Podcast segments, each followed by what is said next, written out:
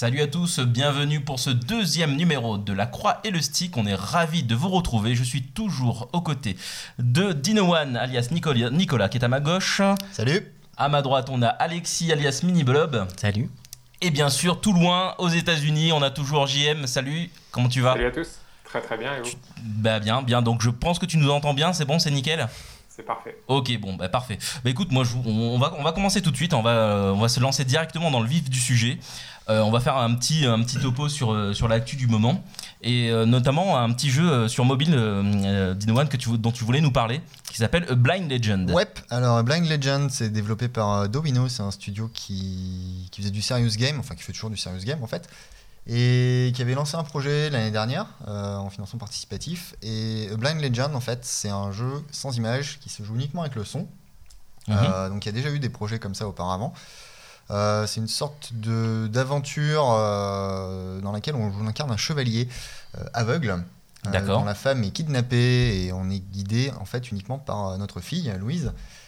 Et donc en gros on doit uniquement fonctionner avec le son, se repérer dans l'espace. Donc ça utilise un, un son binaural, c'est-à-dire qu'en gros une spatialisation, il faut jouer avec un casque. et on, Ouais. on arrive à repérer les éléments en sachant ils sont plutôt à droite, plutôt à gauche, plutôt devant, derrière. Donc euh, notre fille nous guide, donc on, on peut appuyer sur l'écran et elle va nous dire je suis par là, je suis par ici, derrière vous, et on se déplace comme ça. On a un système de combat, donc tout se fait euh, à l'écran tactile, donc on, on tapote, on glisse, on fait des mouvements, D'accord. et on se déplace, on fait des combats, euh, pareil en repérant où sont situés les ennemis. Donc c'est gratuit, du coup je conseille à tout le monde de l'essayer, c'est sur Android et iPhone. C'est audacieux comme, comme concept, c'est assez... c'est déroutant comme expérience parce qu'on n'a pas du tout l'habitude de faire ça. On s'habitue un petit peu. J'ai pas joué énormément, hein. j'ai Mm. j'ai joué euh, peut-être trois quarts d'heure, un truc comme ça. Euh, ça change, c'est courageux surtout. Le- par contre, je suis un petit peu refroidi par certains aspects, moi, parce que euh, déjà, il y a des temps de chargement toutes les 3 minutes, ça te pourrit l'ambiance, c'est assez regrettable. Ouais, ouais. Euh, c'est pas forcément évident à prendre en, en main au départ, mais surtout, ce qui m'angoisse un petit peu, c'est que pour un jeu dont tout l'univers passe par le son, autant le sound design général est très bien fait au niveau des bruits d'ambiance, euh, on peut se repérer assez aisément. Par contre, les doublages euh, m'ont pas du tout, du tout, du tout convaincu, et c'est principalement ce qui m'a sorti du truc. C'est que le, héros, c'est, euh, il surjoue, on dirait, euh, on dirait une pièce de théâtre dans les années 40. C'est euh, Oh, maintenant, ville que je te tuerai. Ah, met dans l'ambiance. J'en rajoute un peu, c'est pas vraiment comme ça, j'exagère, mais, euh, mais c'est pas très convaincant. Et Louise, euh, pour savoir que donc sa mère vient d'être kidnappée, euh, je la trouve quand même vachement enjouée. Quoi. On dirait qu'elle joue à cache-cache quand elle nous guide. Quand on tape l'écran pour savoir où, euh, où elle se trouve et où on doit aller, on, on dirait vraiment qu'on joue à cache-cache ou à Colin Maillard. Quoi. Voilà, moi, c'est des trucs qui m'ont un peu refroidi. Après, franchement, c'est gratuit. Il y a un système d'achat in-app pour acheter des vies, mais il sert à rien, honnêtement. Donc, euh, si vous avez l'occasion de l'essayer, si vous avez un téléphone Android ou un, un iPhone et un bon casque, euh, je vous le conseille. C'est assez, euh, ça vaut le coup, quoi. Et puis, euh, tout le monde sera peut-être pas aussi gêné que moi. Mais j'imagine que c'est en anglais, il faut pas. Non, non, non, ah non, non, c'est un, studio français d'ailleurs. hein. Ah, d'accord. on, peut choisir à l'installation la, la langue du jeu. Donc forcément, autant prendre le français. Ouais. Voilà. Et on peut aussi activer, si on veut, de, quelques repères à l'écran. En gros, pas une Ouais, boussole, mais ouais. une croix virtuelle, mettons, euh, ou Mhm. la virer. Et voilà, puis après, bon, on joue comme on veut, soit les yeux fermés, assis sur le canapé, soit euh, en déambulant dans son salon. Euh, moi, j'ai fait un peu les deux, en fait. Euh, voilà, donc c'est à essayer, de toute façon, parce que ça coûte rien, et, euh, et c'est original, quoi, ça vaut le coup. Et puis, il y, a, bon, il y a une démarche derrière aussi, euh, parce que c'est des gens qui... euh, Domino, c'est des gens qui travaillent, justement, euh, qui ont fait beaucoup de serious games sur le handicap ou la différence. Ouais. Donc, euh, pourquoi pas À tester, quoi. D'accord. Ouais, tu disais, euh, tu disais qu'il y avait d'autres expériences qui avaient été euh, faites euh, dans le sujet. Je- J'avais testé The Nightjar et Papa Sangré, Hmm. deux trucs sur iPhone. Et pour le coup, là, les, les voix sont super bien faites parce que l'un, je crois que c'est Nightjar, utilise Benedict Cumberbatch qui te fait la voix, et l'autre, c'est Sean Bean qui fait la voix aussi. Donc du coup, c'est bon, c'est que en anglais, mais c'est euh, au niveau du jeu d'acteur, c'est beaucoup beaucoup mieux, j'imagine. Mhm. Et, et je, profite euh, pour glisser un, lien vers euh, le podcast de Silence on joue. Il y a un an ou deux, je sais plus, ils avaient fait un- une spéciale sur les jeux vidéo pour les non-voyants. Euh, donc on cherche sur le moteur de recherche Silence on joue, spécial jeux vidéo et non-voyants. Et vous aurez plein d'infos sur ces genres de jeux. D'accord, ok, ben, merci beaucoup. Et ben du coup, on, on- sans transition, on va, on, on va enchaîner sur, sur un, un autre titre de jeu qui, euh, qui pour le coup est pas forcément original, mais quand même, ça fait peut-être un petit peu longtemps qu'on qu'on n'a pas vu, qui, qui voilà, qui, qui, qui est pas forcément super présent euh, sur la scène Eh, vidéoludique en ce moment. Justement, si, il l'est. Mais Et on- voilà, mais il y a, trop. il y a un retour du, euh, du- Voilà, du up et qui est euh, parfois assez original. Bah, il y a eu pas mal de, il y a vraiment très très récemment, il y a eu pas mal de sorties. Euh, moi, j'avais noté Tesla Punk sur sur Xbox One. Il y avait Pixel Galaxy, Polychromatic. Mais euh, il y a- il y a- enfin bref, il y, a- il y a eu, euh, il y a eu de la sortie euh, ces derniers temps. Et euh, moi, il y en a deux en particulier qui m'ont tapé dans l'œil. Euh, et en plus, euh, ce qui m'a étonné, c'est que c'est deux euh, shoot 'em up bretons qui ont la particularité en fait d'utiliser des éléments de roguelike dans leur, euh, bah, dans leur euh, fonctionnement, dans leur Ouais. mécanique de jeu. Euh, le premier, celui, ils sont tous les deux sortis la semaine dernière. C'est ça qui est assez drôle. Le premier, c'est euh, euh, Ballistic Frogs qui nous a sorti un, un jeu qui s'appelle Psycho Starship Rampage. Et euh, donc c'est un, un pff, comment on peut définir? C'est une espèce de clone. euh, La rencontre de Lego et de FTL. en D'accord. gros, euh, tu prends les phases de FTL où euh, tu fais un peu ce que tu veux avec ton, ton vaisseau, sauf que là, t'en rajoutes et tu fais vraiment ce que tu veux avec ton vaisseau. Et, euh, et, euh, tu te balades dans, dans une espèce de galaxie pour avancer petit à petit. Euh, sauf que euh, les phases de, de déplacement, au lieu juste de cliquer, ben, tu, euh, tu les joues comme un, comme un shoot 'em up. Euh, alors, c'est plus dans l'idée que c'est intéressant et puis plus dans la créativité que ça t'ouvre que dans le gameplay à proprement parler. Par contre, le second, euh, Stereden, qui a été euh, développé par euh, Pixel Nest Studio, lui, c'est un shoot 'em up qui est peut-être plus old school dans l'idée, Ouais. mais euh, qui est incroyablement jouissif à jouer. Il y a des musiques qui sont extraordinaires, enfin moi que je trouve vraiment pas mal, euh, qui, qui, qui bourrinent pas mal et qui, euh, qui te mettent bien dans l'ambiance. Et, euh, et puis c'est du... alors on dit, on en a peut-être un peu marre du pixel art, mais là c'est du très joli pixel art, c'est c'est- c'est vraiment chouette. Franchement, Stereden, il, il, fait, il fait bien, bien, bien, bien plaisir. Enfin, c'est c'est deux petites sorties qui valent le coup. Il y aura des tests un jour ou l'autre sur le site. Ah, tu teases Je un petit tease. peu. Ouais. Ok, d'accord. Mais du coup, moi, ce que tu parles du pixel art, justement, je, je voulais vous parler un petit peu euh, de l'exposition euh, sur l'art du jeu vidéo euh, qui est en ce moment à Paris. J'ai eu l'occasion d'y aller la semaine dernière avec, avec Logan, d'ailleurs, coucou si, tu, si tu nous regardes. Et alors voilà, le, le catalogue, il, il- il ressemble à ça. Et alors, franchement, je voulais vous faire un petit topo. J'ai passé un bon moment. Euh, je trouve, enfin voilà, c'est comme d'habitude en fait. J'ai envie de dire, le musée d'art ludique en fait propose quand même des expositions qui sont toujours très bien mises en avant. Euh, on a vraiment différentes salles avec différents thèmes, avec une exposition différente à chaque fois. Et c'est vrai qu'à chaque, à chaque fois, on a l'impression de rentrer dans, un univers différent. Pourtant, ça reste, ça reste dans, l'art, dans le, du jeu vidéo. Mais c'est vrai que euh, est vraiment plongé dans l'ambiance. Après. Euh, ce que, ce que j'ai regretté un tout petit peu, c'est euh, même si bon, ça paraît logique, euh, c'est une surreprésentation euh, des, des œuvres, euh, des œuvres Ubisoft. Alors voilà, ça, ça, ça paraît normal, mais c'est vrai que euh, euh, Le premier lobby du jeu vidéo en France. voilà, il y, y avait énormément de salles avec énormément de, de, de peintures et, et de dessins de- d'Assassin's Creed par exemple. Alors en plus, moi je suis pas un, désolé, mais je suis pas un gros fan d'Assassin's Creed, donc c'est vrai qu'au bout d'un moment, je passais, je passais assez rapidement dessus. Euh, mais voilà, il y, a- il y avait pas que ça non plus. Euh, Il y avait évidemment euh, du Dishonored, il y avait Arkane Studio, il y avait, euh, il y avait aussi euh, des, des- des, euh, plus petits euh, studios indépendants, il y avait des productions en, Kama, etc. Donc il y, y avait pas mal de choses. Euh, C'était plutôt intéressant. Après, autre petit regret aussi que j'avais, c'était euh, peut-être un, un manque de variété dans, dans, dans, dans les comment dirais-je dans les dans les œuvres qui sont exposées. C'est-à-dire qu'on a environ, allez, je vais dire 80% de, de, de peinture numérique. Alors effectivement, ça paraît aussi encore une fois logique, mais c'est vrai que de temps en temps, on aimerait bien aussi avoir peut-être quelques petits, quelques petits croquis, quelques petits dessins faits à la main.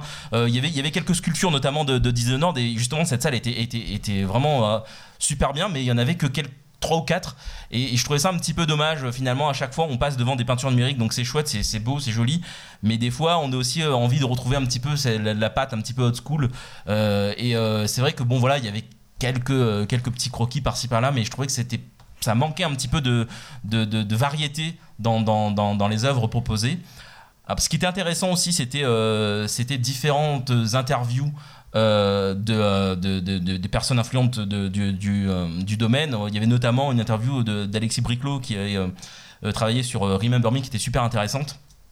Euh, après, on avait aussi, on avait aussi des, des, des, euh, des interviews de Michel Ancel, euh, etc. Donc des grands noms, David Cage. donc voilà, c'était plutôt intéressant. Si vous êtes sensible, particulièrement sensible au domaine artistique, je vous conseille d'y aller. Même si, malgré tout, moi j'étais un petit peu refroidi par le prix. C'est quand même 15,50€ l'entrée. Et au final, euh, j'en ai eu pour peut-être aller euh, une heure et demie, deux heures euh, en tout pour, pour, pour voir l'intégralité de, de, l'expo. Et bon, voilà, je suis un peu resté sur ma faim finalement. Surtout, justement, comme je disais tout à l'heure, j'avais l'impression de voir beaucoup de fois les, les, les mêmes choses. Mais cela dit, voilà, ça, reste quand même, ça reste quand même, je trouve, une exposition à, aller voir. Donc voilà, elle, elle dure jusqu'au jusqu'au 6 mars. Donc il y a encore, il y a encore le temps de, d'y aller faire un tour. Donc si vous êtes dans le coin, c'est au musée d'art ludique euh, de Paris. Donc c'est euh, proche de la Seine, près, du, près de Bercy. Enfin bon, bref, voilà, il y a, y, a, il y a des choses à voir. Donc, euh, donc allez-y si, euh, si, si ça vous intéresse. Voilà. Et puis bah, du coup, on, euh, je crois que tu voulais nous parler aussi. Je voulais parler effectivement de deux campagnes euh, de- de, financement participatif. Financement participatif, je ne vais pas y arriver, Si tu y mais euh, qui ont lieu en ce moment. Et euh, en fait, la première, elle a peut-être un lien aussi avec euh, bah, finalement avec les arts ludiques, tout simplement parce que s'il s'agit d'Indivisible, c'est la campagne Indiegogo qui est en cours en ce moment, qui vient de se lancer. Indivisible, qu'est-ce que c'est? C'est le l'action RPG en fait du de la- Labo Zero Games. C'est le studio qui était derrière Skullgirls. Et on se souvient que un des grands intérêts de Skullgirls, c'était notamment en fait sa patte artistique, disons euh, son aspect dessiné qui était vraiment très très bien réussi. On se souvient, bon, pour faire vite fait, c'était un jeu de combat avec euh, avec des filles énervées.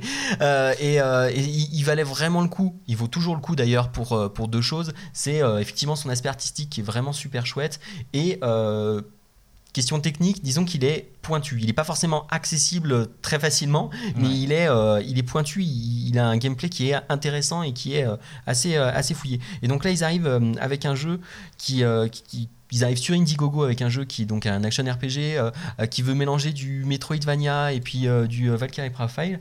C'est, euh, c'est, c'est- franchement, ça a l'air intéressant sur le papier, mais ce qui est le plus intéressant, c'est qu'en fait, ils proposent un prototype jouable, en gros une belle démo, pour se rendre compte de ce, à quoi ça ressemble et, euh, et pour essayer la démo. Tout le monde peut l'essayer du coup, et elle, elle vaut vraiment le coup et ça donne, ça donne envie. Donc, c'est- c'est un- franchement, c'est un projet qu'on qu'on va suivre et qui, euh, et qui, qui fait envie.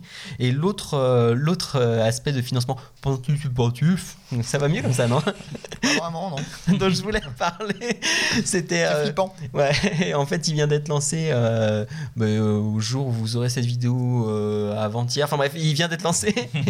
et euh, c'est c'est, euh, c'est une BD qui s'appelle euh, Comme convenu. Euh, c'est à la base c'était un, un webcomics qui euh, qui était qui était en fait édité sur le, blog de, l'auteur qui s'appelle Laurel. Et c'est un webcomics qui reprend ben, sa propre expérience. parce que ce- ce- cet auteur en fait est parti aux États-Unis avec son compagnon pour cofonder un, studio qui, faisait du jeu mobile et, et c'est enfin la BD est vraiment intéressante pour ça c'est parce qu'en fait on rentre dans euh, on met les mains dans le cambouis en fait on, on va voir comment ça se passe de l'autre côté du miroir et euh, comment se passe un petit peu le comment ça se passe mal en l'occurrence parce que ça se passe pas super bien pour eux et comment ça se passe un petit peu euh, le développement des free to play il y a un point notamment sur euh, ben, comment ils sont financés, comment est-ce qu'ils fonctionnent en interne pour les développer. C'est assez intéressant pour ça. Si vous êtes curieux, même pas forcément fan de BD, mais, mais curieux de, de- de voir un peu comment est-ce que ça peut fonctionner à l'intérieur d'un studio, c'est c'est c'est une BD intéressante. D'accord, ok. Merci beaucoup. Et alors, du coup, pour clôturer un petit peu ce, volet sur l'actu euh, du jeu vidéo, on voulait revenir sur, euh, un sujet dont on a parlé lors du précédent épisode de la Croix Stick, c'était sur la grève des, des doubleurs euh, aux aux États-Unis. Donc, euh, à l'époque, euh, en fait, quand on en avait parlé la dernière fois, c'était juste le, syndicat qui appelait, euh, à la grève. Et là, en fait, euh, du coup, euh, il y, a eu, euh, le résultat du référendum. Et euh, a priori, il y aurait euh, quasiment 97% euh, des doubleurs syndiqués euh, qui seraient en faveur euh, de, cette grève et qui, euh, voilà, qui, sont prêts éventuellement à la suivre si jamais elle va être lancée.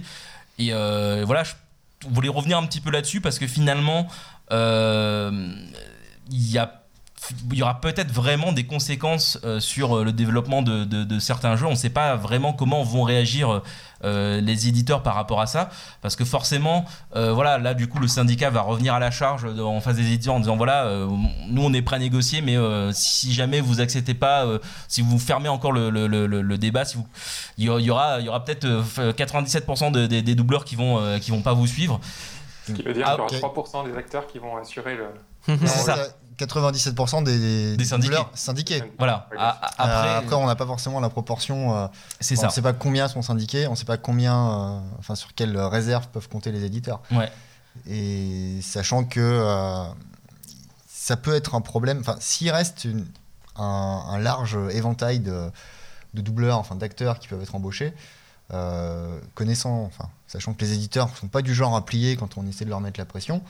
Euh, des solutions, ils peuvent en avoir. hein. Ils peuvent très bien embaucher des gens euh, qui ne sont pas syndiqués, donc, ou qui ont vraiment besoin de travailler. Et bon, tu parlais des conséquences. Mm. Euh, quand on sort de, de la grande série avec des, des- des voix bien connues, bien, bien marquées, voilà, des personnages auxquels on a attribué une voix et un acteur, sur de nouvelles licences, de nouveaux personnages, est-ce que ça aura un impact gravissime? Est-ce Ben- que les joueurs vont s'en rendre compte? C'est ça en fait, parce que c'est vrai que finalement, même, même des voix connues qu'on a l'habitude d'entendre, on se dit Ah tiens, oui, je connais cette voix, mais on connaît pas forcément le nom de cette personne, et on et non, on n'est pas forcément non plus hyper attaché à cette voix. De là à ce que euh, y ait des joueurs qui disent Ah non, non, euh, du coup, euh, non, j'achète pas le jeu parce que parce que c'est pas un tel, c'est pas Troy Baker qui, qui, qui, va doubler, etc. Je suis pas sûr qu'il y, y ait un réel impact, donc malgré tout, alors. Toutes les revendications ne sont pas forcément, euh, enfin à, mon- sens, justifiées, mais il y en a quand même un certain nombre d'entre elles qui, qui, euh, qui sont plutôt intéressantes. Et, euh, mais malheureusement, je doute fort que, que les éditeurs plient.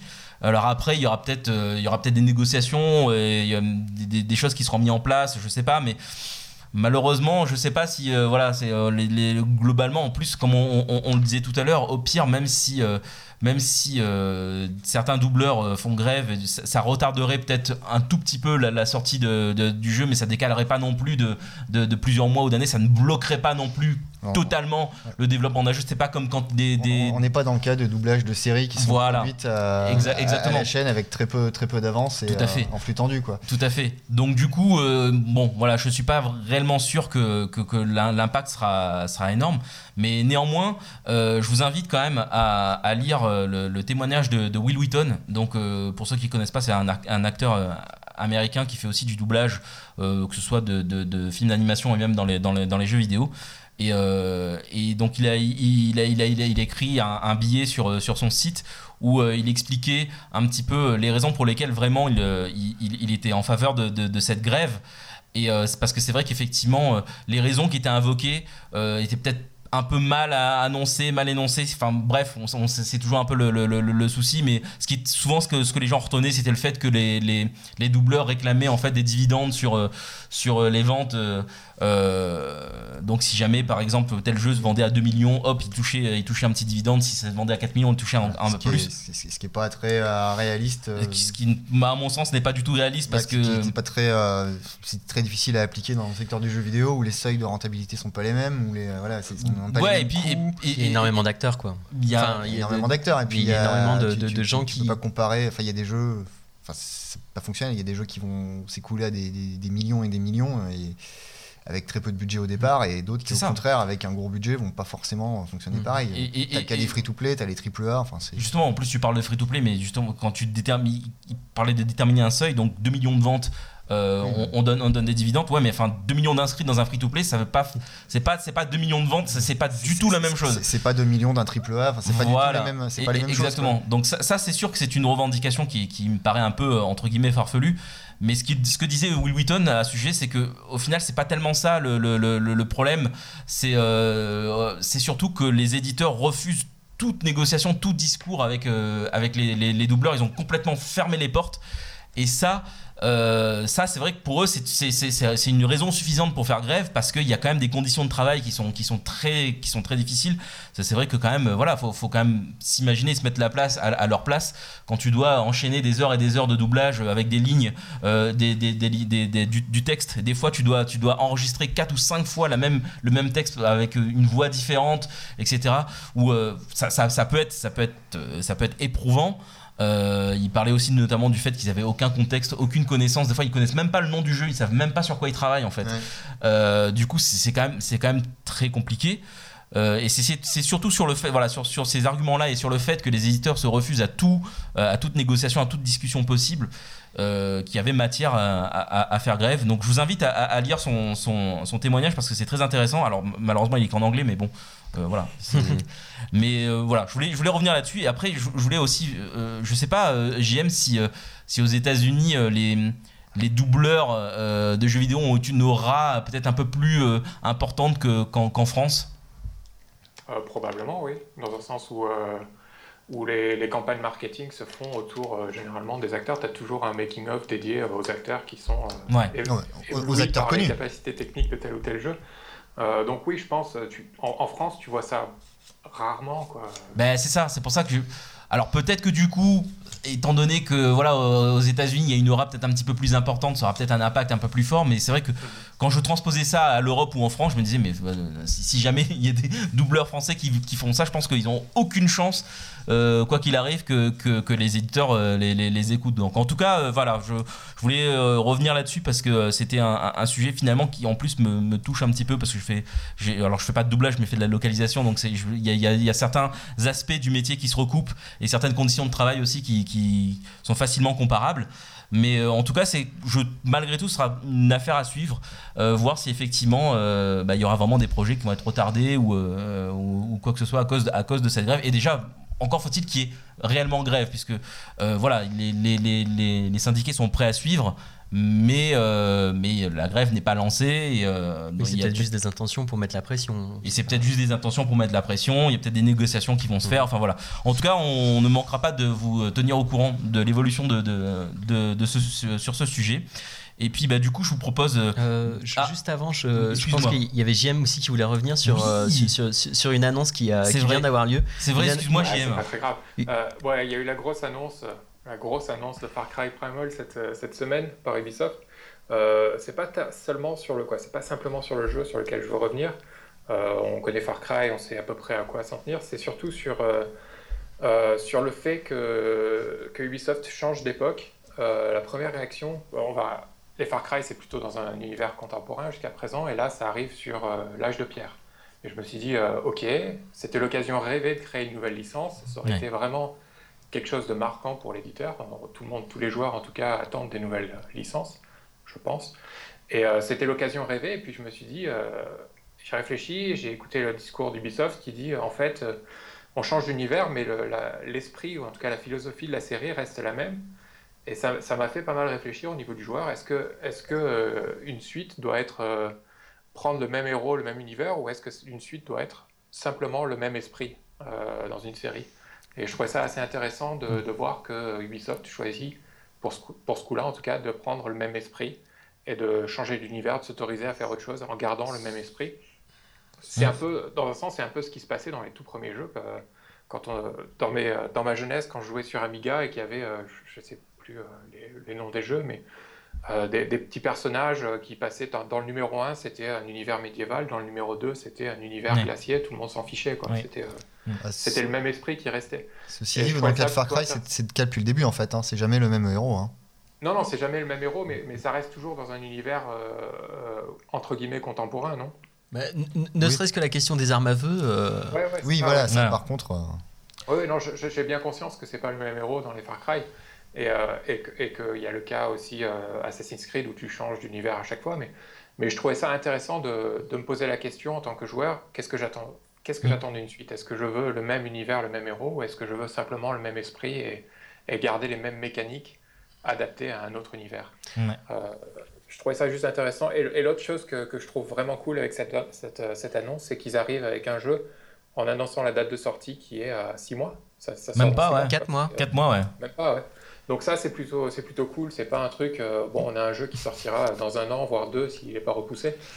Euh, ça, ça me redonne espoir pour, euh, pour obtenir des petites surprises. En plus, c'est pas annoncé euh, ni à l'E3, ni à la Gamescom, Oui. ni, à, ni à la Paris Games Week. Oui. L'avantage, c'est que du coup, euh, Ubisoft, faut dire qu'ils se sont fait refroidir un paquet de fois avec le côté euh, overhype et, euh, et j'annonce un truc et puis le soufflet retombe parce qu'en plus je suis en retard et ah là là là là là là comment je gère la, la catastrophe médiatique et euh, voilà. Donc c'est peut-être un peu pour ça. C'est vrai qu'après Ouais, souvent les, les jeux annoncés euh, peu de temps avant, des fois c'est aussi que ça, C'est pas très très bon signe toujours. des fois ça euh. sent pâté, mais ça peut ouais. être très bien, mais Après, ah, voilà. Après, cela dit, il faut, faut quand même leur reconnaître euh, quelque chose à Ubisoft, c'est d'être l'une des premières fois où ils annoncent un jeu et qu'ils n'avaient pas leaké avant quand même. Hein. Parce que c'est c'est quand rien même. que pour ça, j'ai envie de dire. euh, Il a été leaké avant la fin du teasing. Chapeau. Oui, c'est vrai, voilà, c'est ça, c'est Ouais. ça. Ouais. Après, je voulais revenir sur un- juste un tout petit, toute petite chose, pardon, ce que tu disais, euh, JM, au, au tout début, c'est que tu parlais du fait que ça donnait l'occasion de créer une nouvelle licence. Le souci avec Ubisoft, c'est qu'on on connaît un peu les nouvelles licences euh, Ubisoft, euh, genre Watch Dogs. En fait, c'est- c'est Assassin's Creed, mais dans un autre univers aussi. hein. Ok, donc je précise une nouvelle licence qui sortirait des, des Mhm. sentiers battus de ce que. ce Oui, que- voilà, voilà. Mais c'est ça le problème, c'est que euh, Ubisoft aime beaucoup jouer sur les mots aussi par rapport à ça. Donc bon, voilà, Où va-t-on trouver des tours radio à l'époque de la préhistoire C'est pour ça. euh, dégager la carte? Exactement. Par exemple, Ça, ça va être un vrai problème. ça va Et être un il gros n'y problème. aura pas non plus de, de clocher à l'Assassin's Creed. Enfin, il n'y aura rien. C'est ça. Donc bon. Enfin, en tout cas, euh, Takar, il va falloir qu'il grimpe sur la montagne. c'est ça. Ou sur les arbres. Ou sur le mammouth. Il y a la wingsuit. Ah ouais, tellement, j'ai tellement hâte. Moi, j'ai surtout hâte de, de- de tuer 14 mammouths pour euh, fabriquer un carquois pour mes flèches. quoi. C'est Far Cry, moi je préférerais qu'ils gardent le même héros mais qu'ils changent les mécaniques en fait. Ah, bon, en tout cas, sur ces belles paroles, euh, on, va, on va clôturer euh, ce, ce petit volet ac- actualité euh, vidéolytique. Euh, on, va, on, va, on va switcher sur, euh, sur un petit entracte musical, mais avant, je voulais quand même vous annoncer le, le- le programme pour la suite. Euh, on- comme la semaine dernière, d'ailleurs, comme on va, c'est ce qu'on va essayer de faire pour tout- tous les podcasts, d'ailleurs, consacrer à une petite demi-heure à, à un sujet qui fait débat.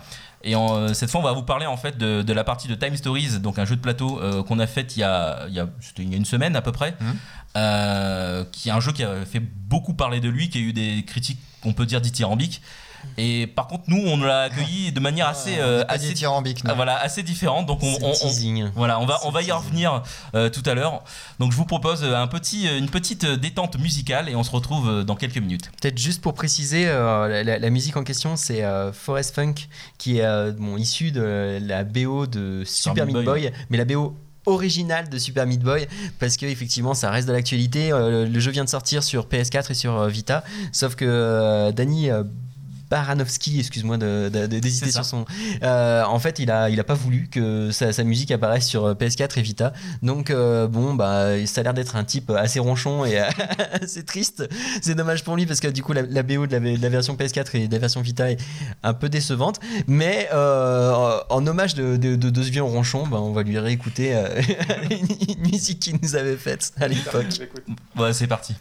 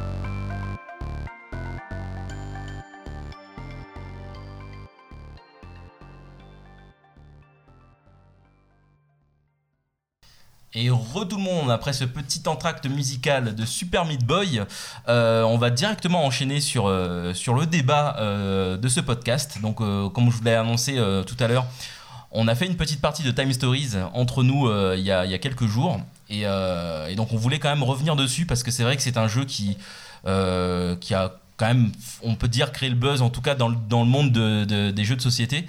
Euh, qui a reçu vraiment un accueil euh, extrêmement, euh, extrêmement chaleureux. Et c'est vrai qu'il y a de base à, des concepts, à un concept pardon, et des règles qui sont plutôt, plutôt sympas.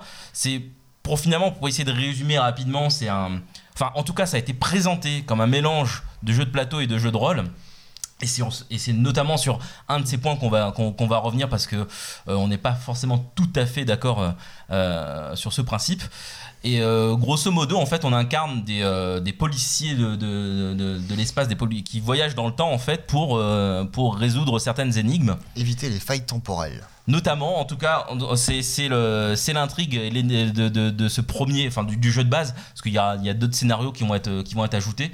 Et effectivement, le- le- le- le- l'objectif, euh, c'était de, donc d'évi- d'éviter une faille temporelle, sauf qu'effectivement, euh, enfin en tout cas au tout début, on n'a pas vraiment beaucoup plus d'explications que ça. On nous dit juste que voilà, euh, on vous, vous, voyagez dans le temps, donc en fait l'esprit, c'est l'esprit en fait qui voyage dans le temps et qui et qui investit en fait ce qu'ils appellent un réceptacle. Donc en grosso modo, c'est un joueur de l'époque, hein, tout simplement. Et effectivement, il faut éviter une faille temporelle. La seule chose qu'on sait et qu'on découvre, c'est qu'on est dans un asile. Et que donc du coup on va devoir euh, euh, interroger euh, à la fois les pensionnaires de cet asile mais aussi les personnes qui, qui y travaillent, recueillir différents indices, visiter un petit peu toutes les salles, toutes les pièces, tous les recoins de, de- de l'asile pour essayer de, de résoudre, de résoudre l'énigme en question. Alors on va pas vous révéler la fin, on va essayer de vous quand même de, vous, limiter au maximum le spoil parce qu'effectivement et c'est aussi peut-être l'un des points sur lesquels on va revenir, euh, c'est un jeu qui euh, a une rejouabilité euh, relativement limitée, c'est-à-dire qu'à partir du moment où Voire nul. voilà, Euh, in- tu peux dire inexistante, hein, honnêtement. euh. Alors, euh, parce qu'à partir du moment où vous avez résolu l'énigme, forcément, vous connaissez tous les indices, vous savez où est-ce qu'il faut aller, etc. Donc après, effectivement, euh, le- refaire des parties, ce serait peut-être juste essayer de résoudre l'énigme plus vite, ou essayer de trouver des indices qu'on avait éventuellement pas trouvé avant, parce qu'on peut arriver à la fin sans forcément tout découvrir. Mais, euh, mais voilà, après, je sais pas qui, qui veut commencer. Juste peut-être pour préciser aussi, c'est que en fait, euh, tu as une, une comment on appelle ça, une, une ressource, on va dire primaire dans le jeu, qui est Bien le sûr. temps finalement. Ouais. Et, euh, et en fonction de comment est-ce que tu vas réussir à bah, finir le jeu, euh, en fonction du coup du temps que tu vas utiliser euh, euh, dans le jeu, euh, ça va te, te- ça, ça- ça va en fait bah, te donner un système de scoring à la fin Mm. qui sera euh, qui sera différent. Ouais, c'est une, est une- totalement injuste. c'est une course contre le temps en fait. C'est-à-dire que chaque action nous fait dépenser du temps et, euh, et du coup à la fin, au bout d'un moment, quand on n'a plus de temps, eh ben on perd, on, on est re- on repart dans notre dans notre vrai corps et on doit recommencer euh, une partie, une run. Ils appellent ça un run dans, dans, dans les règles. Voilà, je sais pas qui veut commencer du coup à donner euh, à donner Moi, son avis. moi, moi. Ah Ah, je t'en prie. ah, il y a JM, JM qui Allez. veut qui veut commencer. Je t'en prie. J'ai pas, j'ai j'ai pas joué, donc euh, je veux pas de spoil. Voilà, Ah. à vous. C'est tout D'accord. ce que tu avais à dire. C'est tout ce que tu avais à dire. Ok. Non, mais on, on peut en parler Non, sans j'attends spoiler. j'attends hein. ma copie. C'est un jeu qui me, qui me fait euh, très envie. J'ai commandé, j'attends euh, de recevoir mon exemplaire. D'accord. Ok. Voilà. Bon. Est-ce que tu veux commencer, Alexis ou Bah, je peux. euh, en, en fait, ce qui me faisait peur à, à la base, c'était euh, cette idée de, de, de- de ne pouvoir faire qu'une partie finalement avec le jeu. Mm. Euh, c'était vraiment ce qui me faisait peur parce que je me disais, ouais, enfin, finalement, est-ce qu'il n'est pas périssable? Bon, Là, on peut y jouer à 4. on, parle d'une partie, mais effectivement, elle est, elle est- nous, pour nous, elle a été constituée de, de trois runs, on va dire. Ouais. Finalement, on a fait trois parties. Euh, je sais pas combien de temps ça nous a occupé en tout. Je pense que si tu fais ça, ça peut tenir une bonne grosse soirée euh, auprès du feu. Si c'est une grosse grosse soirée. Ouais, quoi. une grosse soirée, ouais, qui ça- finit ça- tard, ça- quoi. Euh, on y a Cinq, bien six heures, quoi. passé euh, Ouais, quatre- 4 ou 5 heures, je Ouais, pense. voilà. Ouais, ouais, Moi, je 4 ou me- 5 heures, ouais, je voilà. Pour une soirée jeu de rôle, Oui. on a connu pire. Voilà. Mais, euh, mais effectivement, euh, c'est- c'est- c'est- ça, c'est euh, c'est ce qui me faisait peur à, à la base. Et finalement, euh, le- la promesse, on va dire, de- d'un jeu de rôle simplifié, parce qu'il faut, faut reconnaître que les jeux de rôle, ça bouffe un temps qui est, qui est juste faramineux. Et euh, cette promesse-là, euh, finalement, je peux l'entendre et, euh, et même ça, ça, ça m'intéressait. Euh, c'est c'est le premier truc. Au final, je, suis- je suis prêt à accepter que qu'il y ait comme on disait, pas de rejouabilité, si, euh, si ça m'embarque vraiment quelque part et, euh, et si ça, si ça, ouais, voilà, si la narration me prend et si, euh, et si ça marche. Je vais commencer aussi par l'autre point qui m'a agréablement surpris. Je trouve que en, en termes de, de matériel et tout ça, je trouve que c'était quand même plutôt bien organisé et, et finalement il y avait matière à faire quelque chose d'intéressant. Mais par contre, c'est- c'est la narration qui m'a embêté.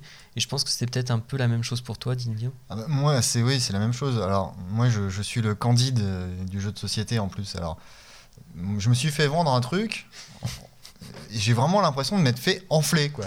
C'est je, on met, voilà, c'est, on présente ça comme un jeu narratif. Pour moi, la narration, elle n'existe pas. C'est-à-dire, honnêtement, euh, le scénario, il, il tient sur euh, la moitié du papier là, une demi-feuille. Euh, je vois, voilà, je, je spoil pas, mais j'ai pas vu d'histoire, j'ai pas vu de, conclusion de l'histoire. Euh, j'ai même l'impression que la conclusion de l'histoire, elle sera dans, les scénarios suivants. Euh, voilà, donc point de vue narratif qui m'avait vraiment donné envie de jouer, aussi pour, comme toi pour l'aspect jeu de rôle simplifié avec une histoire, je l'ai pas vraiment vu. Il a des qualités le jeu, déjà je trouve euh, le principe de départ euh, vraiment très bon. Euh, le système de, collecte d'indices, de progression dans le jeu, il est intéressant. Mais voilà, l'aspect narratif, pour moi, il n'existe pas. Il n'y en a pas. On sort de là, on ne sait pas vraiment ce qui s'est passé. On a, voilà, il n'y a pas de résolution du problème. Il y a aussi, j'ai l'impression de m'être fait enfler en jouant, parce qu'il y a des choses, tu n'as aucun contrôle, parce que tu dois prendre des décisions. C'est très bien de devoir prendre des décisions, c'est cool. Et des fois, tu prends les bonnes, des fois, tu prends les mauvaises, d'accord mais il y a des décisions qui t'amènent à faire des choses qui sont complètement stupides. Euh, on parle du PMU ou pas Hein Non. Non, voilà. Mais, Euh, euh, mais on, oui. on peut se retrouver à faire, à se taper une série d'épreuves qui nous font donc perdre du temps, puisque le temps c'est la ressource. Quand on en a plus, donc on retourne à la base et on recommence au début euh, pour rien. Et, et pour moi, ça, c'est un traquenard. C'est dans un jeu vidéo classique. Si je suis face à ça, je me dis, ok, les mecs, il, il fallait qu'ils rajoutent deux heures à leur durée de vie. Ils ont mis ça. Je, je- pour moi, c'est une arnaque. C'est pas, c'est pas, c'est pas du gameplay. C'est c'est de l'arnaque. Euh, et je disais le système de scoring Voilà. qui du coup entre en compte là-dedans, puisque plus on dépense de temps pour arriver à la fin du jeu, plus notre classement à la fin est mauvais. Euh, ok, moi le scoring, pourquoi pas, sauf que quand dans un jeu on me juge sur mes performances, je veux qu'on me donne toutes les clés pour que je puisse être performant. Pas euh, qu'on me reproche d'être tombé dans un piège euh, qui était impossible à éviter. Donc là aussi, j'ai l'impression de m'être fait enfler. Quoi. Alors après, moi, je, serais peut-être un petit peu moins vindicatif, mais c'est vrai que il y a. Alors déjà, la, toute première chose. Après, c'est mon avis, mais euh, pour moi, c'est pas un jeu de rôle, c'est plus un livre dont vous êtes le héros qu'un jeu de rôle. Sans l'histoire. Euh, sans l'histoire. du coup, bon, voilà. Non, mais c'est-à-dire que, euh, en tout cas, en, en ce qui concerne euh, ce scénario, euh, j'ai pas euh, ressenti euh, une immersion euh, dans, dans, le personnage, une immersion dans l'univers, une réelle. euh, donc pour moi, c'est voilà, c'est pourquoi ça, ça fait plus penser à un livre dont vous êtes les héros parce que voilà, c'est de par ces mécaniques où, où tu vas où tu vas révéler un truc, où tu vas avoir le choix entre faire ça ou faire ça, etc., etc. Donc avec des voilà, mais mais c'est pour moi, c'est pas un, réel jeu de rôle. Et pourtant, je suis pas un gros expert non plus de, en la matière. Et euh, donc ça, c'est la, c'est c'est la première chose. Après, c'est vrai que euh, effectivement, euh, en termes de narration et, et- et d'histoire, j'ai pas non plus été, été emballé. L'énigme en elle-même, pour moi, enfin, elle est, elle est- elle est- enfin, elle est pas prenante du tout, quoi. Elle est pas, elle est pas, elle est pas intéressante. Euh, après, voilà, ce côté euh, entre guillemets die and retry, finalement, c'est un peu ça parce que euh, Ah oui, il y a des moments où effectivement tu, tu- tu vas suivre une piste. Euh, et te rendre compte qu'à la fin, en fait, ça mène à rien. Donc, c'est c'est- effectivement, c'est- c'est- ça, ça peut être perçu, comme tu le disais, je, je suis d'accord avec toi. Après, bon, voilà, j'ai envie de dire, ça fait partie euh, des mécaniques du jeu, ça fait partie aussi, finalement, de toute enquête. C'est-à-dire que mais, tu te mets à la place d'un- d'un d'un- d'un enquêteur, il y a des moments où il va suivre une piste. Et en fait, ça va lui aboutir à rien. Il va se dire, mince, j'ai perdu, euh, j'ai perdu Ouais. énormément de temps Ouais. pour rien. Donc, L'en- L'ennui, c'est que là, ça te condamne à l'échec parfois. Ça te condamne à l'échec. Alors, je, je suis d'accord sur le principe, je trouve ça très mal amené et franchement abusif des fois. disons qu'il y, a- il y a des moments, ouais, il y a des moments où je trouve que c'est allé un petit peu trop loin. C'est effectivement allé un petit peu trop loin. Après, voilà, je- il n'empêche que les, les- les mécaniques sont quand même, sont quand même solides. Euh, donc, je, je- je sais plus si je l'ai précisé, mais évidemment, c'est un jeu coopératif, donc la communication est juste primordiale. Donc, on, va, on va vraiment euh, communiquer pour savoir qui va faire quoi, qui va aller dans quelle salle, qui va visiter quoi, etc., etc. Donc ça, c'est quelque chose qui fonctionne bien. Euh, euh, et bon, qui existe dans beaucoup de jeux, mais, mais au, final, c'est- plutôt solide. Euh, pareil, finalement, je trouve que malgré tout, cette histoire de, de- consommation, euh, de- de, temps, etc., c'est super intéressant. Après, c'est vrai qu'au final, voilà, j'ai encore un peu comme vous, j'ai l'impression qu'on m'a trompé sur, euh, sur le produit dans le sens où on m'a vendu quelque chose qui n'est pas qui, au final j'ai pas j'ai pas ressenti ça. Alors après euh, il y a effectivement aussi ce côté euh, sans trop spoiler il y aura plusieurs scénarios effectivement peut-être que l'histoire va évoluer au fur et à mesure des scénarios ça on le sait pas mais le problème c'est ça, c'est qu'on le sait pas si ça se trouve non en plus. Et il faut quand même, faut quand même dire que le jeu, c'est quand même 40 euros quoi. Donc euh, du coup, euh, 40 euros pour euh, aller, ouais, effectivement 5, 5 6 heures de, de- de jeu parce que encore une fois, comme on le disait tout à l'heure, une fois qu'on l'a fini, il y a peu de chances qu'on y rejoue, sauf ceux qui limitent pour faire une- une- un rapport avec le jeu vidéo, ont envie de faire du speedrun quoi. C'est-à-dire Ouais, euh, grosso modo veulent finir le jeu le plus Voilà. vite possible. Mais ça revient à apprendre par cœur comment résoudre un, un Rubik's Cube et, euh, et après à le résoudre, ça n'a aucun intérêt. Bah, en fait, en fait j'ai l'impression d'avoir joué à un tutoriel Mais à 40 euros où tu découvres des mécaniques qui sont bien. Parce que malgré tout, euh, au début, je trouvais ça quand même assez agréable. Mais en gros, on a eu un tutoriel. Voilà, les mécaniques, c'est ça. Bon, par contre, le scénar, on s'en occupe pas, on verra plus tard. Et ça. j'ai quand même envie de voir les autres scénarios. Mhm. Parce qu'avec un, un nouveau deck qui soit plus sympa, plus intéressant, ça peut être vachement bien. Par contre, si c'est encore comme ça, euh, Bah, le problème il est là, c'est que du coup euh, il va falloir remettre la main à la poche pour, euh, pour découvrir de nouveaux scén- scénarios et au final ça fait un jeu à 60, 80, Mais- 100. euh, Mais c'est- c'est c'est ce que disait Nicolas avec qui on avait joué. euh, en fait, euh, le, le, le- le jeu aurait quand même été peut-être plus apprécié et plus appréciable s'il y avait eu justement un vrai euh, tutoriel euh, à l'intérieur qui nous permette peut-être de nous faire la main euh, pour Mm. une première partie d'essai. Parce que là, c'est vrai que du coup, on rentre directement dans une partie qu'on a l'impression d'avoir gâché. Enfin, je veux dire, euh, l'impression que j'ai à la fin, c'est que Ouais. finalement, on, on a gâché le plaisir, quoi. Et, euh, et bon, peut-être qu'effectivement, avec un deuxième scénario, euh, ça sera plus intéressant parce que là, on, fera peut-être plus attention et puis on, saura que quand, il, il- quand le jeu, en fait, essaye d'éveiller notre curiosité, c'est en réalité pour nous sanctionner derrière. Ouais. C'est peut-être une, une mécanique de jeu, une mécanique de jeu toute bête que là, on aura peut-être un peu plus assimilé, qu'on se dira que bon, voilà, effectivement, il ne faut pas être curieux, c'est pas bien. Ce qui, Bah ce qui oui, est problématique c'est ça- quand c'est même. ça le pire, c'est Ce qui- que- ce qui est problématique. Enfin, on- ça, ça suscite de la frustration forcément. C'est- C'est c'est dans le mécanique de jeu. Ah oui, non, c'est le- ah oui, la, la frustration fait partie intégrante du jeu, ça c'est ça c'est clair et net.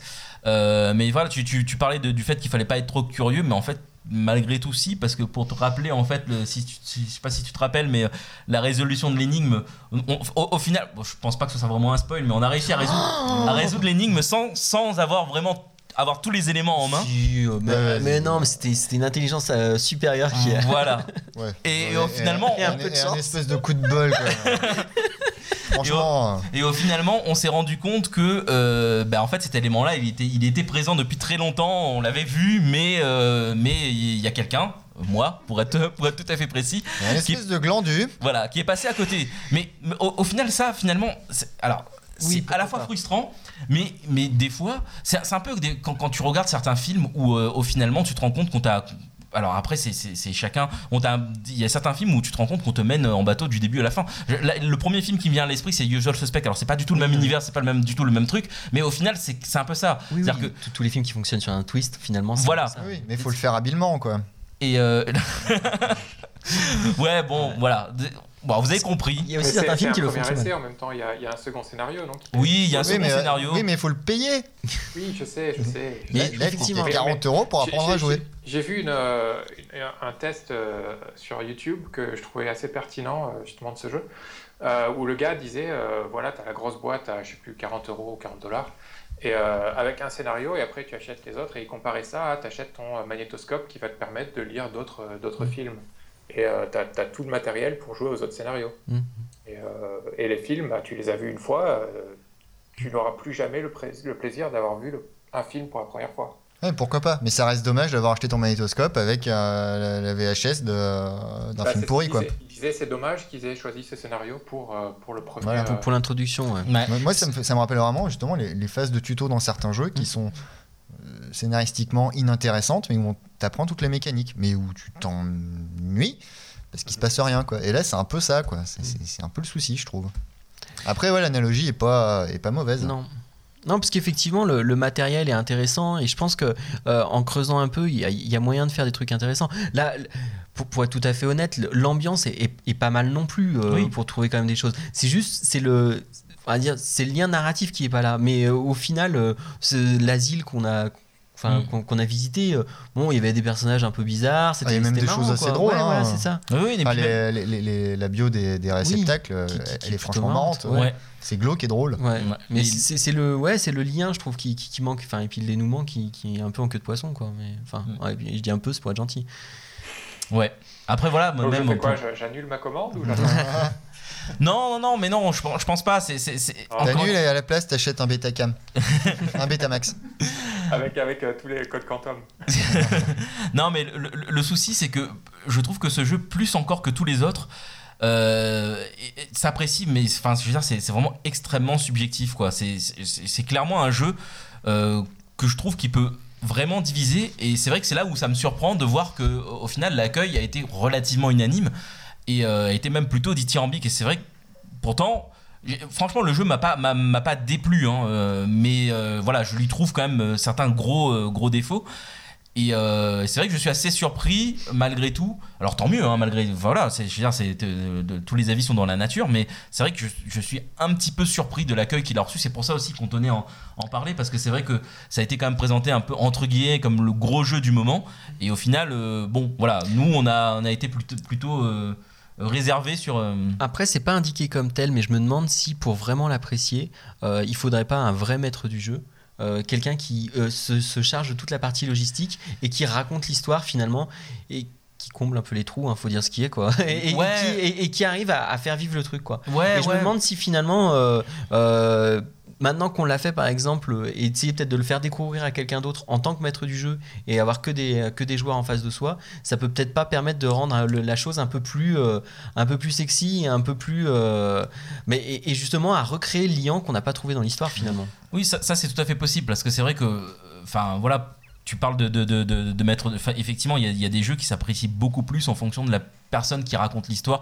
Là, je pense, alors un jeu qui n'a rien à voir, mais dans lequel il y a aussi euh, une ambiance et un maître de jeu qui est important, c'est le, loup-garou tire ce lieu où finalement d'une partie à une autre déjà en fonction mais des gens avec qui tu joues ça peut changer mais ça c'est relativement classique dans, dans le jeu de société mais c'est surtout euh, effectivement quand on a quelqu'un un narrateur qui est Voilà. très bon qui arrive à te, à- à te mettre dans l'ambiance qui, arri- qui arrive à rajouter euh, de l'humour peut-être même des fois un peu de stress un peu tu, tu vis le, le- le jeu différemment donc effectivement euh, ça, ça- ça peut peut-être euh, jouer d'ailleurs ils en parlent finalement hein, de- du, du maître de maître de jeu dans, dans, dans les règles c'est le, entre guillemets le capitaine mais au final Oui, mais la- la description- ça tourne. Et en plus, voilà. le rôle tourne. le rôle, c'est le rôle pas un- tourne et en plus l'impact enfin c'est qui lance les dés, quoi. voilà, grosso modo, c'est- donc effectivement, il y a, peut-être cette composante qu'on a qu'on n'a pas rajoutée, mais je- je- franchement, je suis même pas, je suis même pas certain. Alors vraiment, alors le truc, c'est que malgré tout, c'est vrai que il, il- il- il- enfin en tout cas pour moi, il, captive quand même suffisamment pour me dire j'ai envie de tester quand même l'autre scénario, surtout que tout le monde dit que qu'il est meilleur. C'est un peu ballot quand même de pas avoir mis un truc aussi, euh, très bon euh, comme, comme dans le jeu de a base. sens euh, au niveau financier. Hein? Ça a du sens financièrement. Euh, oui et non, parce que franchement, quand le, le jeu de base te plaît pas forcément, t'as peut-être pas forcément envie d'acheter Ouais. le, le- le scénario derrière, même Ouais, si on te dit qu'il est meilleur. Si t'es à la limite euh, disant euh, j'aime les mécaniques, mais le scénario m'a pas plu, et qu'à côté on te dit mais attends celui-là il est meilleur, tu te dis bon bah. Oui, Ouais, a- après, tu vois, par exemple, des, euh, des, des- des jeux à 60 euros, ça se voit aussi. Euh, Oui, T'aurais sûr. pu imaginer quelque chose comme ça sur, euh, les, enfin, sur les deux premiers scénarios dans la même boîte. Mm. Je pense que ça aurait peut-être été un peu plus. euh, bah, peut-être un peu plus sexy au final, enfin, un Mm. peu plus. Euh, qui- quitte à, à faire un premier scénario plus court pour vraiment faire un tuto, quoi, finalement. oui, Ouais, Qu'il se fasse en un run, pourquoi Mm. pas. quoi. ouais. C'est vrai. Après, euh, pour, pour revenir sur l'analogie euh, du, euh, du magnétoscope et, et- et de la vidéo, c'est vrai que je pense que malgré tout, elle est int- intéressante parce que euh, finalement, maintenant, avec le recul, je me dis que euh, bah, quand les scénarios sortiront, euh, j'essaierai de me renseigner un maximum dessus, quelle est l'ambiance, quel est le, le- le truc, et si ça me plaît, j'achète. Si ça me- si l'ambiance ne, ne, ne m'attire pas j'achèterai pas. Donc c'est un peu comme quand tu achètes des films euh, et euh, voilà tu as le matériau de base et puis euh, de temps en temps tu dis ah oui ça je sais que j'aime bien. Hop je vais, je, vais, je, vais, je vais regarder ça va me plaire. Donc pourquoi pas. Après voilà c'est Est-ce Ma- que vous savez déjà s'il y, a des- s'il y a des liens entre les scénarios, genre un fil conducteur sur. euh, bah, A priori, oui. Enfin, j'espère Ah en ouais, tout cas. en, en ayant fini le premier, euh, Ah ouais, mais si tu dis si ça me plaît, j'achète, si ça me plaît pas, j'achète pas, du coup tu, tu loupes une partie de la méta c'est possible. Voilà, donc euh, je franchement je, je sais pas exactement en fait parce que c'est vrai que le le- le- l'autre scénario qui s'appelle The Marcy Case euh, c'est une ambiance enfin c'est complète complètement différent il y a, 80. il y a- il y a- c'est pas les mêmes euh, c'est pas les mêmes personnages etc donc euh, euh, peut-être qu'il y aura un lien d'ailleurs c'est vrai que euh, on parlait du scoring tout à l'heure ce qui le- le- ton classement à la fin a aussi un impact en fait sur les prochaines sur les, les parties suivantes parce que t'as- tu peux avoir plus ou moins de bonus en fonction de- de, Que j'ai trouvé particulièrement injuste du coup. oui, mais bon, Mais- ça c'est autre chose.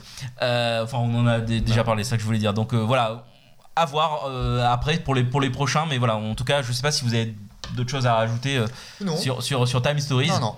Euh, J'espère qu'on t'a pas complètement non plus coupé l'envie d'y jouer. euh, Absolument pas, non, non, je suis toujours. euh, au, au- au amateur contraire, de- en fait, on te. De on- nouvelles expériences. Ouais. Non, non, mais malgré tout, malgré tout, voilà, c'est- quand même, c'est quand même un jeu qui a le mérite euh, de- de- d'être un peu à part quand même, je trouve, dans dans, dans, dans le paysage actuel de- de- du jeu de société. Donc euh, donc voilà, euh, de toute façon. Allez-y, si, vous savez que c'est le type de jeu qui vous intéresse, euh, pourquoi pas. Après, bon, voilà. nous, en tout cas, c'est pas quelque chose qui nous a transcendé outre mesure. Voilà. On va peut-être clôturer, là-dessus. On, va, passer sur un sujet complètement différent et peut-être un peu plus. Un peu plus léger entre guillemets, je ne sais pas. Non, C'est- toi, non, c'est toi qui vas nous dire Alexis. Donc tu vas nous faire ton, ton petit point BD. euh, donc aujourd'hui tu vas nous parler de quoi? Aujourd'hui, je voulais vous parler de euh, Rick Remender. Euh, Ouais. Qui c'est C'est euh, bon, pour ceux qui connaissent un petit peu les comics et ou qui les suivent en ce moment, ils connaissent déjà forcément ce nom. Sinon, pour faire court, c'est on va dire le scénariste comics du moment. Il y en a plusieurs qui sont un peu euh, qui sont en vogue, mais euh, celui-là, il est vraiment euh, bah, en ce moment, il, il nous fait des choses assez incroyables. Pourquoi j'en parle? C'est parce qu'en fait, en France, on vient d'avoir le premier tome de Deadly Class qui vient de sortir. Deadly Class, qu'est-ce que c'est? C'est une espèce de mélange improbable entre euh, Harry Potter, euh, parce que en gros c'est euh, quelqu'un qui va se retrouver dans une, euh, dans une école très particulière, sauf que l'école très particulière, il s'agit de l'école de tueur à gages, donc on- voilà un mélange de Harry Potter et de Kill Bill avec un petit peu de Las Vegas Parano ou quelque chose comme ça. Non, c'est franchement, Remender fait des, des, des- des BD qui sont euh, tout simplement parce que euh, euh, il y a toujours ce principe de fuite en avant qui est juste incroyable. Il arrive à, à mener l'action, mais euh, c'est du non-stop et en fait, il, nous, il nous pousse de surprise en surprise Mm. et c'est toujours plus étonnant. C'est toujours, ben, on, on sait vraiment jamais sur quoi on va tomber et, et c'est, il arrive à faire ça dans des univers très très différents. Donc là, on est dans quelque chose de, bah, en, en gros, on a un jeune homme qui veut, qui veut tuer Reagan et qui, qui veut devenir le meilleur tueur à possible. Mm. Donc c'est très étonnant et c'est euh, bon l'Amérique euh, des années euh, euh, 80 euh, revisité de manière très différente. En ce moment, il a d'autres actualités. Il y a Uncanny X-Force qui, qui, est, qui a été réédité, qui vient d'être réédité en France. Et alors là, c'est toujours Remender au scénario. C'est quand il travaillait pour, pour Marvel. Il a fait des trucs juste assez bizarres. Comment expliquer ça rapidement? C'est l'équipe de super-héros qui. L'équipe euh, X, l'équipe euh, cachée, l'équipe qui, est- qui, qui fait le sale boulot, quoi, finalement. Et euh, il fait ça de manière super bien. C'est pareil, c'est hyper étonnant. on va de surprise en surprise. C'est, euh, c'est- il arrive à, à mener des personnages qu'on croit connaître et finalement il arrive à en sortir, on va dire, l'espèce de, d'ADN psychopathe euh, qu'on s'attendait pas. Enfin, je veux dire, euh, Archangel, je l'avais jamais vu aussi, euh, aussi Mhm. dark et aussi dingue que là-dedans. Euh, moi, je suis désolé, pour moi, ça, ça reste le, le- le Richard qui est un peu, Oui. un peu niais, quoi. Et, et là, en fait, il en fait une espèce de. Même si, effectivement, ouais, il passait dans les, dans, dans les mains d'Apocalypse et tout ça, il était pas. Mais. Ça l'a un peu piqué quand même. Ouais, oui, voilà, il est pas. Mais, mais mais là, on, en sort avec un truc qui est juste incroyable. Vraiment, euh, je vous conseille, euh, je vous conseille grandement ça. Après, euh, il a encore d'autres actualités. En ce moment, il y a en novembre, je crois, il y a l'intégrale de Fear Agent qui va sortir, qui est juste un monument de la BD. Ça va être deux tomes. Enfin, c'est déjà deux tomes. Alors, je sais pas qui c'est qui, qui l'édite. C'était édité chez Aquileos avant. Et c'est juste, c'est- pareil. c'est- complètement incroyable. C'est une espèce d'alcoolique spatial qui, à qui il arrive que des merdes. Et, euh, c'est juste improbable. Et c'est pareil. C'est mené de manière complètement euh, étonnante. En ce moment, il y a une autre série en cours qui s'appelle euh, Black Science, qui est aussi éditée en France. Troisième tome devrait arriver en, en janvier. Et euh, alors là, c'est euh, c'est une espèce de un slider sous, euh, sous, sous, sous- je sais pas, sous, sous, sous cocaïne. Chose. Et, et on, parce que on, on suit une espèce d'équipe de scientifiques qui passe d'un monde parallèle à l'autre. En plus, c'est des, des anarchistes nihilistes ou je sais pas vraiment quoi. Et en fait, ils tombent toujours sur, sur des versions d'eux-mêmes complètement folles qui veulent les- essayer de les arrêter et d'autres qui essaient de les aider. C'est c'est juste, mais il arrive à faire des BD comme ça qui sont toujours haletantes. Les, euh, les, les- les dessinateurs sont différents, mais ils arrivent toujours à mettre un, un- un style, euh, une patte graphique euh, Mhm. vraiment particulière.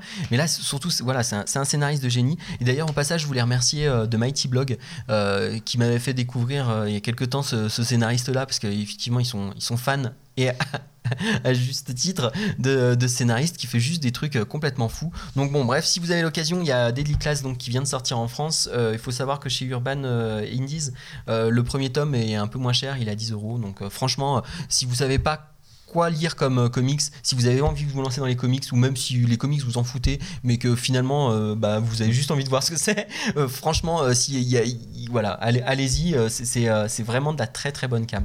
Ok. Tu puis rappelles c'est une- son nom? Euh, Rick Remender pour le, le- le scénariste. Là, sur Deadly Class, il est aidé par euh, Wes Craig pour, euh, pour, pour le, dessin. Mais après, bon, bah, de toute façon, les, les, euh, les dessinateurs euh, sont pas les mêmes d'une série à l'autre. Mais encore une fois, voilà, c'est des séries qui sont un, un peu plus avancées aux États-Unis pour toi, euh, JM. Mais en France, elles commencent tout juste. Donc euh, là, sur, euh, sur Deadly Class, donc on est au, au premier tome. Sur, euh, su- sur Black Science, il y en a que deux de, de, d'édités en France. Donc euh, bon, c'est toujours plus facile de commencer des séries euh, par le début, on va dire. Mm. Et puis encore une fois, Agent, c'est euh, c'est en deux intégrales et c'est terminé là par le coup. Donc euh, bon, c'est pareil, on sait que ça va pas nous coûter euh, des cent et des mille, c'est pas mal. D'accord. Bon, en fait, je pense qu'on va renommer ton, ton, ta, ta rubrique en point BD complètement barré. Parce qu'à chaque fois, à chaque fois, je nous présente des trucs quand même qui, qui euh, pour, le, pour, le, pour le moins, sortent de, de l'ordinaire. En tout cas, en tout cas, bon, enfin, en tout cas, au moins, ça, ça, ça a le mérite de, de, de, de captiver euh, l'attention. Parce que c'est vrai que moi, c'est surtout, euh, c'est surtout Uncanny X-Force, moi, qui me- Ouais, après, je qui suis- m'intéresse particulièrement. Je suis désolé, c'est impitchable quoi. C'est c'est- Ah ouais, non, mais justement, c'est qui, ça qui qui est sont intéressant. tellement bizarres, qui sont tellement barrés. que- Ouais. En tout cas, merci beaucoup euh, Alexis pour cette présentation de- du point BD. On va peut-être conclure un petit peu l'émission. On va, on va peut-être finir sur, euh, bah, sur annoncer un petit peu ce qui va, ce qui va arriver sur, euh, sur le site ces, ces prochains jours. Euh, moi personnellement, je suis, euh, je suis sur le test de Blood Bowl 2. Alors oui, je suis un petit peu en retard, mais euh, voilà, c'est, on prend notre temps. On prend notre temps, c'est cool. On, a- on aime bien, on aime bien tester les jeux dans, dans, dans, dans tous ces recoins, on va dire. Après, je sais pas, je sais que notre ami Pixel Pirate est sur le test d'Heroes 7 aussi. Euh, je sais plus exactement où il en est, mais je pense qu'il devrait pas trop trop trop tarder.